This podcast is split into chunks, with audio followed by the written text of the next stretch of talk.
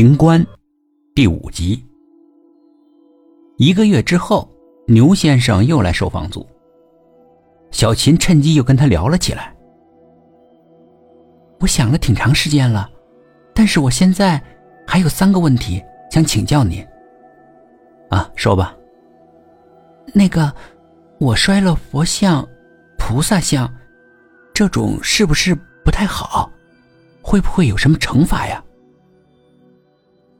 神明本来就不应该立像的，不管是画像还是雕像，错的是那些画像、雕像的人。你摔了实体像没什么问题，只要是实体，终究会被毁灭的，慢慢的都会走向消亡。无论保护的有多好，都没用。这是这个世界的自然规律，神明不应该毁坏，所以不应该有石像，这不是问题。不用在意。那我杀了那个心理医生，这个杀人罪，这这怎么办？心理医生啊，杀就杀了吧。你不杀他，他会残害更多的心灵的。你这是为民除害。小琴笑了笑：“你你你这有点偏了吧？无论如何，我杀人了，总是有罪的。”这是要分情况的，战场上那些士兵也杀人，但他们是英雄；警察也杀人，那他们是维护正义，但不一定杀人就有罪嘛。再说了，这个世界的法律是怎么判你这个杀人的？他们认为我精神有问题，不能对自己的行为负责，所以没有追究我的责任。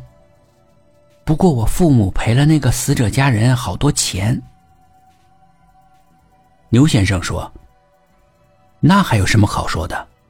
这个世界的法律都觉得你无罪，你自己又为什么觉得自己有罪呢？”嗯，好吧，那你说的我这辈子的情关，那个情关，我该怎么过呀？那个什么御兽，怎么斩杀？